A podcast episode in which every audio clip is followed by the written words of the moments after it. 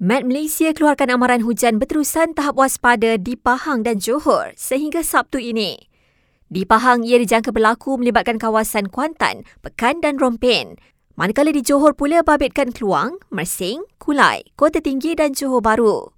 Selain itu, amaran hujan berterusan tahap waspada turut dijangka di Sarawak sehingga esok melibatkan kawasan Kuching, Serian, Samarahan, Sri Aman, Petung, Sarike, Sibu dan Muka.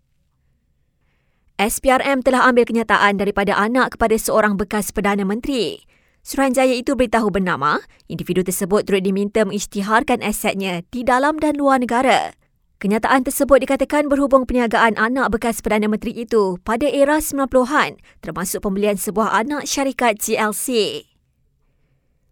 Gangguan bekalan air di Kelantan yang dijadualkan bermula semalam hingga 15 Februari depan ditangguhkan ke tarikh yang akan dimaklumkan nanti. Ya ekoran kerja-kerja penyelenggaraan di loji rawatan air Merbau Condong Macang ditangguhkan. Sultan Kelantan tarik balik darjah kebesaran terhadap bekas Ketua Pengarah JECOM, Datuk Dr. Muhammad Agus, bulan lalu. Kompleks Mahkamah Kuala Terengganu terpaksa dikosongkan selepas menerima ancaman bom namun tiada sebarang kecederaan dilaporkan. Di Pulau Pinang, seorang wanita warga emas didakwa atas tiga pertuduhan memandu secara berbahaya sehingga menyebabkan tiga kemalangan motosikal.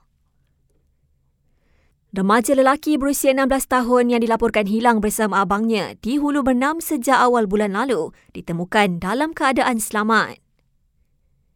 Dan Mufti Pulau Pinang mencadangkan kepada penyanyi Datuk Sri Siti Nurhaliza agar menunda konsertnya 9 Mac ini bagi menghormati bulan Ramadan.